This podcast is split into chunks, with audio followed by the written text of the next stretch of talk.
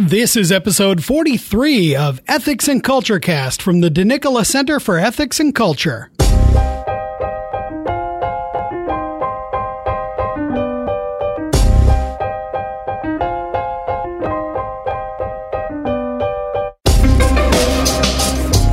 Welcome to episode 43 of Ethics and Culture Cast from Notre Dame's DeNicola Center for Ethics and Culture. I'm Ken Hallenius, the communications specialist at the center. In this episode, we chat with Steve Barr, a theoretical particle physicist and the president of the Society of Catholic Scientists. In our conversation, we chat about the relationship between science and faith and why people of faith should not be threatened by scientific research. Let's sit down for this delightful conversation.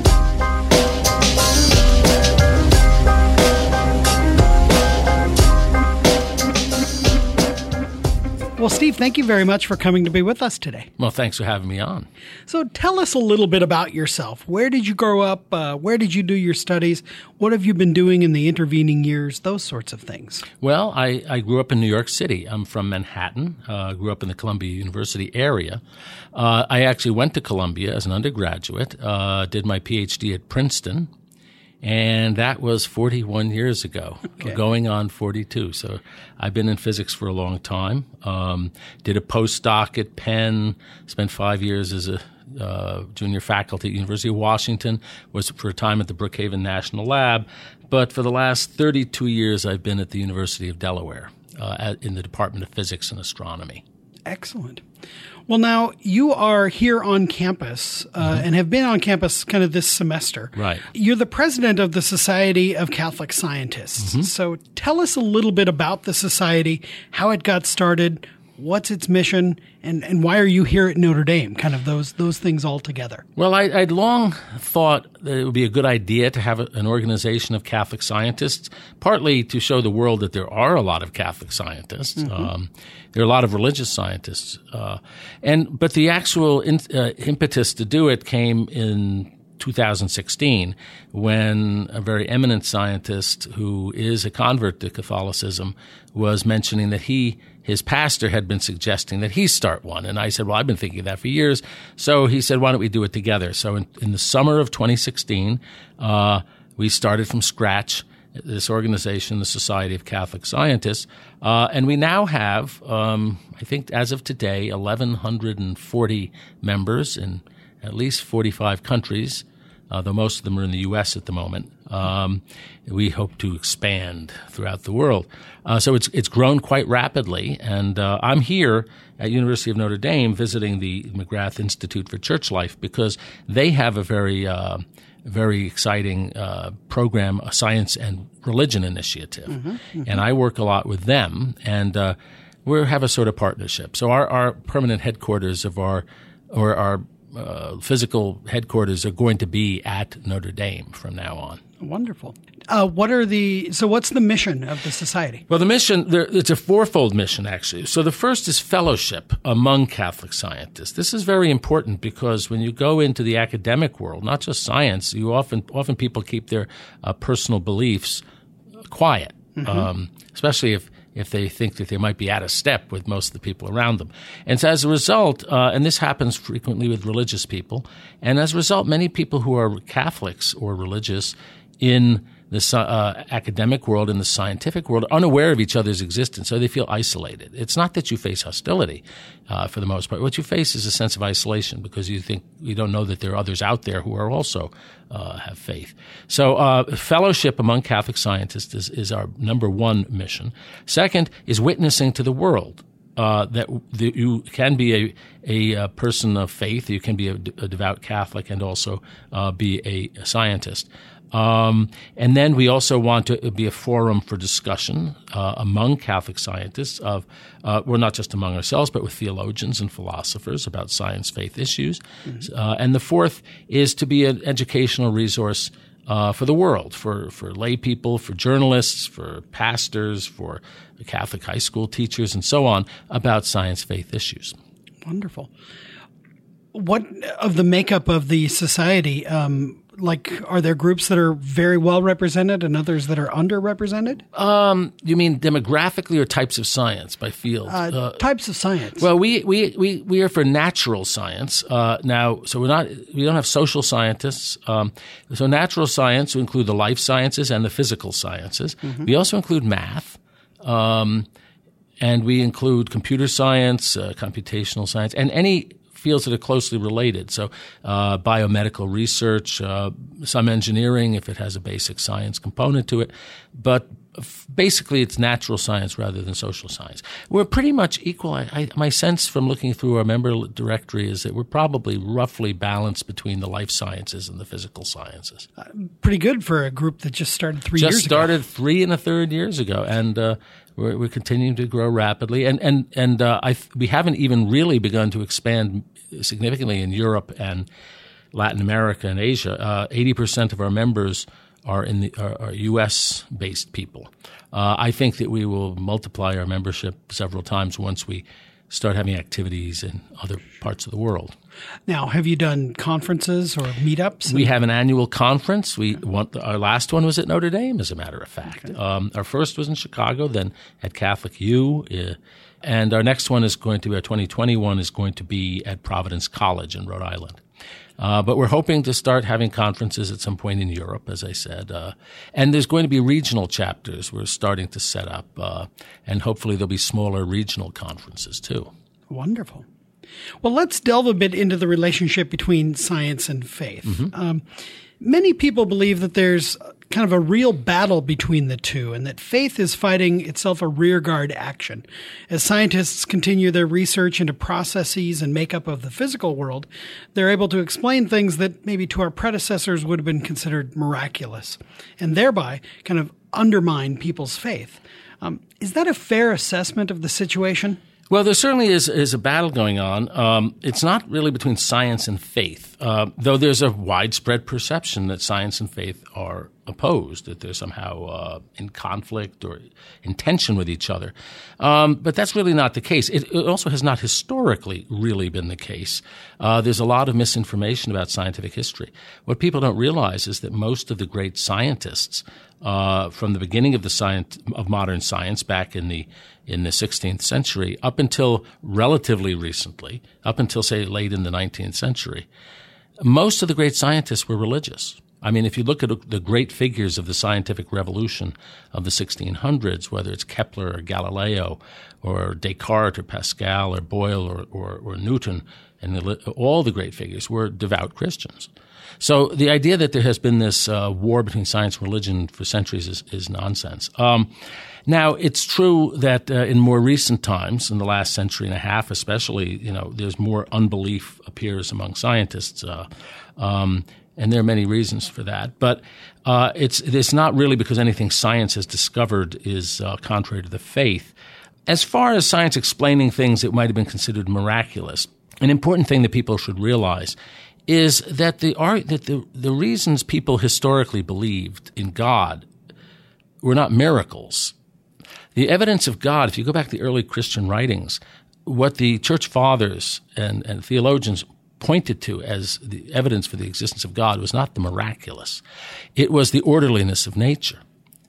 It wasn't things that were not that were contrary to the laws of nature or were outside of the natural order. It was the order of nature itself. It was the lawfulness of nature that pointed to God, because if there was a law, there was a lawgiver. In fact, you know, if you look at the miracles of Jesus, Jesus did not perform miracles, nor did Moses, but Jesus did not perform miracles to convert atheists to believing in God. All the witnesses of his miracles were devout Jews who already believed in God. So that wasn't the function of the miraculous, as it were, in salvation history is not to be evidences of the existence of God. Uh, as I said, the evidence for the existence of God is the very fact that the world is orderly and lawful. That's and the fact that it exists at all. So, um, and what modern science shows us, it, uh, as as it proceeds, it's showing us ever more clearly how orderly nature is. It's, we now see the lawfulness and orderliness of nature at a far deeper level than was ever known before. So, in fact, the argument for the existence of God is ever stronger because of the f- discoveries of science. Is it a lack of evangelization? Well, I think yes. I think part part of that's part of the problem. That is, I think there has been not enough done to to well, first of all, to evangelize the culture, to explain to people who are not Catholic or not religious believers, to tell them about the history of science and and how to think about the relation of science and faith. But also within the church, I don't think there has been enough catechesis. Mm-hmm. Uh, so I guess both on evangelization and catechesis, there has not been enough. Now that's changing. I, I think. Um, I think there's now a number of initiatives. Well, the Society of Catholic Scientists is one, but the McGrath Institute for Church Life at Notre Dame, its Science Religion Initiative is another. But the other, the, the, bishops are uh, aware of this of this um, issue, and I, I, think we find more and more. Uh, Bishop Barron is doing things about uh, on science and faith, and so are other groups. So I, I think uh, things are going to get better in this regard. Well, now, uh, you wrote a 2018 essay for the Church Life Journal, which is also out of the McGrath Institute, our friends there, explaining that um, in physics there's a type of modeling of the real universe. And you wrote, quote, in physics, one must often make what are called simplifying assumptions. Mm-hmm. It is necessary to do so because real physical systems are far too complex to study exactly, end quote. Now, this model that is proposed by physicists is theoretically infinitely perfect, though as you go on to explain, that perfection can itself be a limitation because of our limited ability to measure and even comprehend the infinite factors that make up any given real world object. You talk about a billiard ball, mm-hmm. you know, we, we model a, an, a perfect billiard ball, even though a real one may have scratches and, and things that would affect its, its real world kind of existence. Now, as I was reading this essay, I was reminded of the problem of analogy mm-hmm. that figured so heavily in medieval theology. The idea that when humans try to explain something about God, no matter how lofty the language we use, the difference between what we can say and what God is really like is itself infinitely vast. Mm. Um, is that an apt similarity for the idea of the ideal world modeling that's done in physics and the language we use in theology? There's some analogy there. I, I would hasten to say one thing, um, and that is I would distinguish between the ultimate laws of physics, whatever they may be, and most physicists in my field, most physicists believe that there is some ultimate lo- set of ultimate laws of physics. That's the whole. That those are the laws of physics. We haven't yet found them uh, or we're not sure we found them. Uh, and those, I think, would be exact. That is, uh, not just approximations to the world, but uh, they would be an exact mathematical description of the physical world. But in, the re- in, in practical terms, uh, when you're trying to describe any actual concrete system, what, even, even something like a billiard ball, even a single atom, there's so much complexity there that you, as I said, you have to make simplifying assumptions, uh, and so you, you, in in reality, no human being, you know, yeah. can can have a complete and accurate and perfect uh, description of anything in, in the world around him because the world is far far too complicated. And I suppose you could say there's an analogy there, that just as the, the, the actual concrete physical world is far too complicated for us to have a perfect description of it. We, we cannot have a perfect idea of God, though there, the, the, with with God, the, the the reason we can't we have to use analogies is that God infinitely transcends our categories of thought.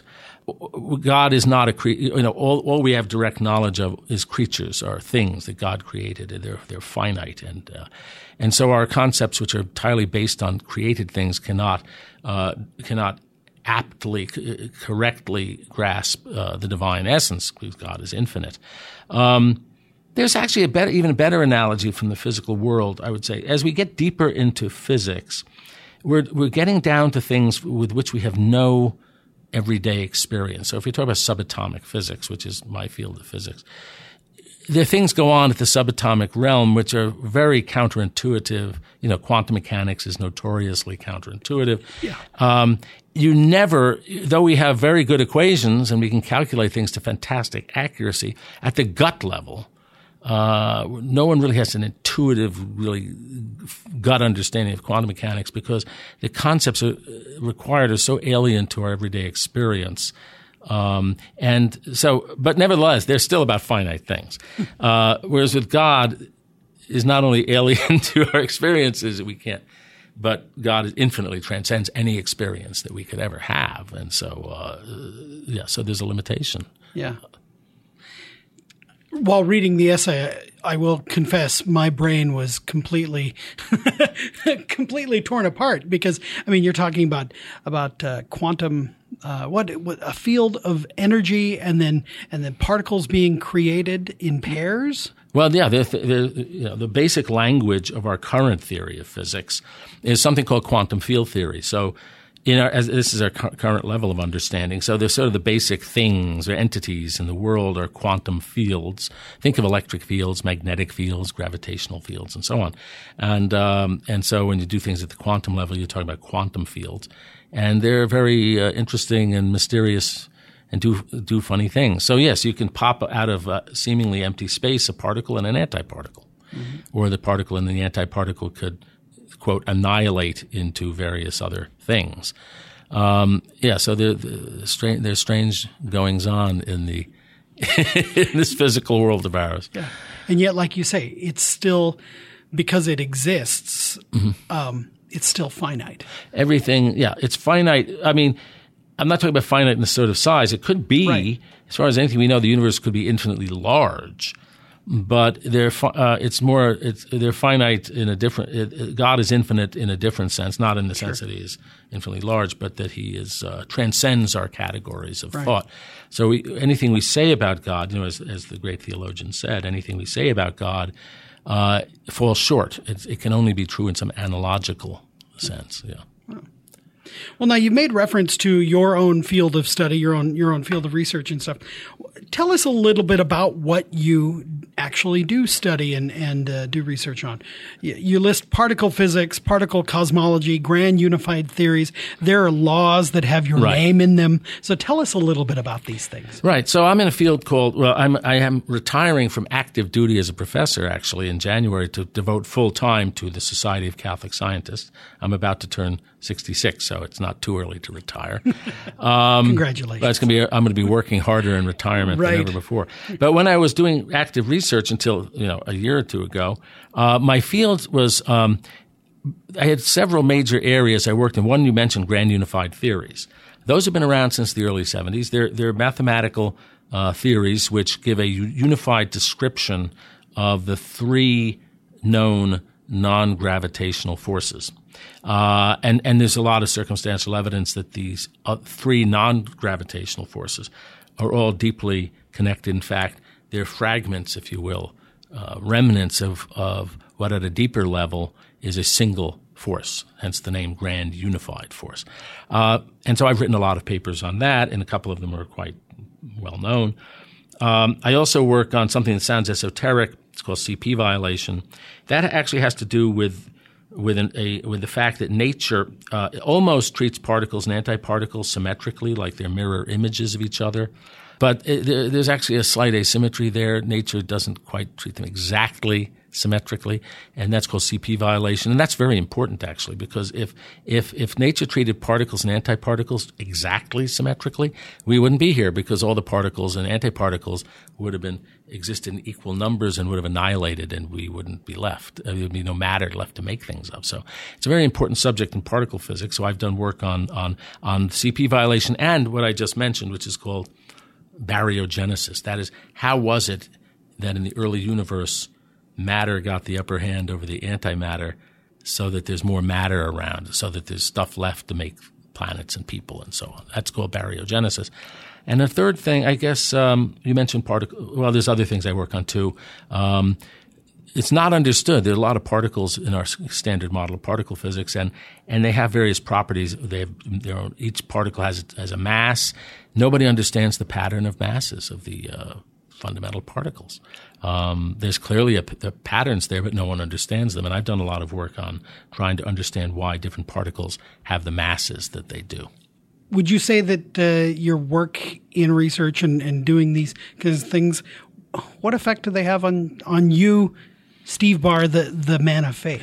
Well, they don't. Uh, I would say, if anything, they strengthen my faith. Though my faith, as I said, my, my to the extent that the natural world is a, gives a motive for faith, it's on very basic grounds. Um, the reasons to believe in God are not found in telescopes and test tubes. I mean, because 2,000 years ago, there were reasons to believe, and a thousand years ago, there were perfectly adequate reasons to believe before people knew any science. Uh, but the, when you see the lawful, how beautiful, how deep the laws of physics are. I, in my field, we we're dealing with uh, the question of what are the deepest laws of physics. That that's the name of the game in particle physics. What are the deepest laws?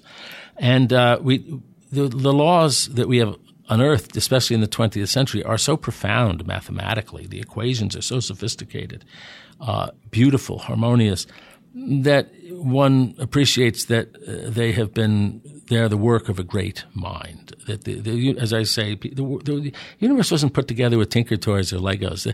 The, architecture is of incredible uh, mathematical depth, and that suggests a mind at work, a very deep mind.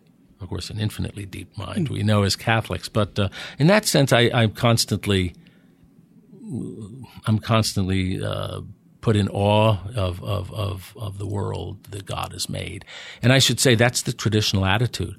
Um, back in 400 years ago, the great scientist Kepler, one of the first modern scientists, uh, was a devout Lutheran. He said, I thank thee, Lord God, our Creator, that thou hast allowed me to see the beauty in thy work of creation. That was the attitude of scientists for hundreds of years. And it's still the attitude of many today and it's the attitude of all the members of the Society of Catholic Scientists.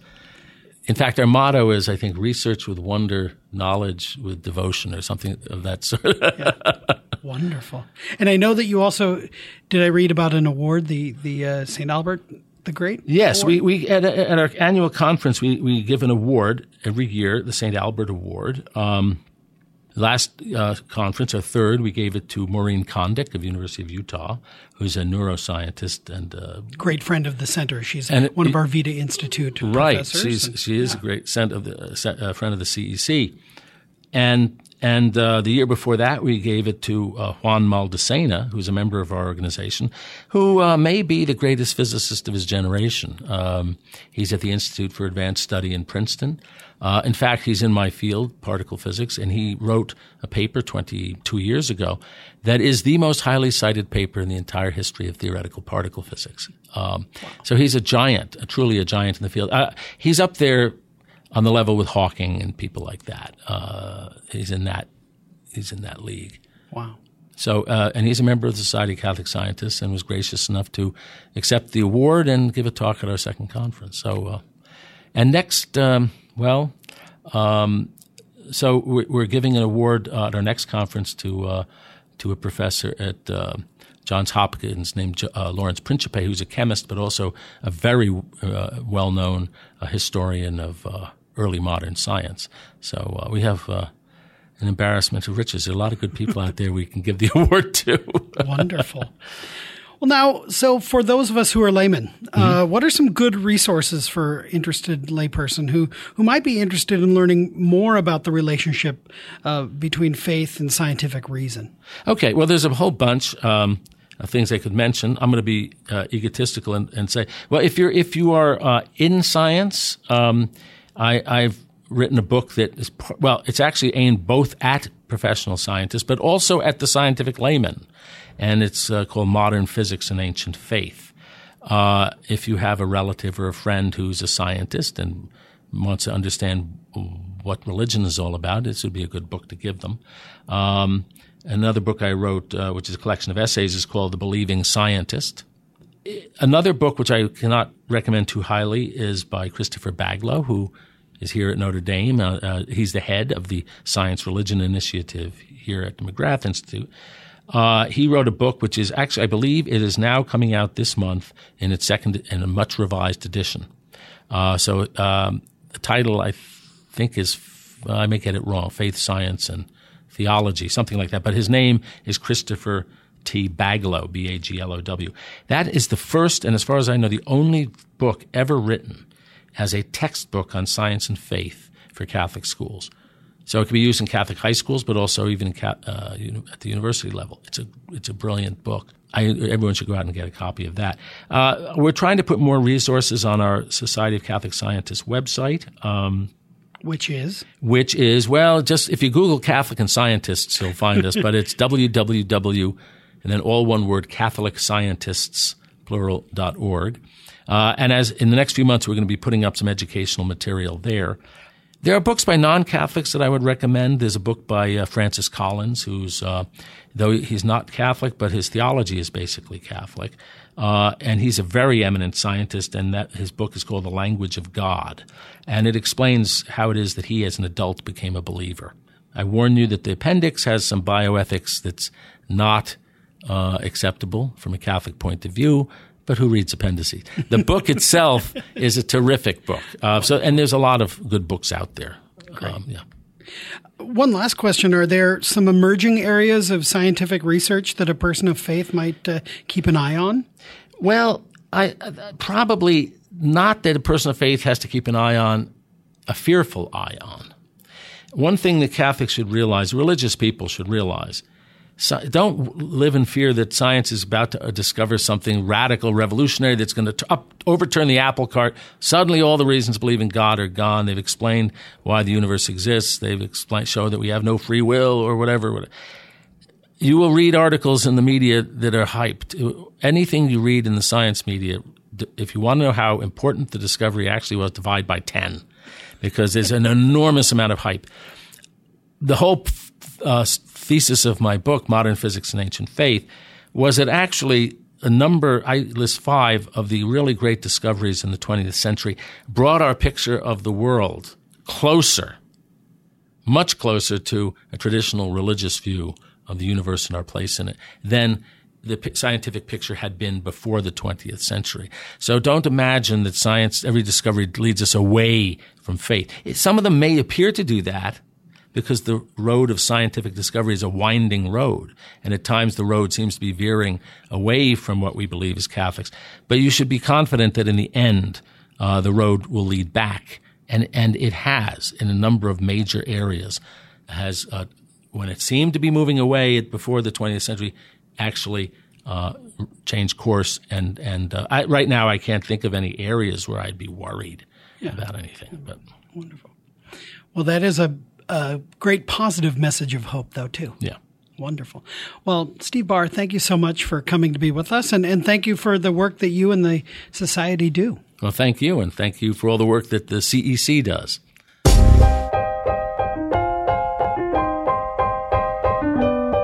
Thank you to Steve Barr. You will find links to his book and the others that he suggested, as well as a talk that he gave on the myth of conflict in the show notes. Subscribe to Ethics and Culture Cast so that you can always get the latest episodes by visiting ethicscenter.nd.edu slash podcast. We would love your feedback.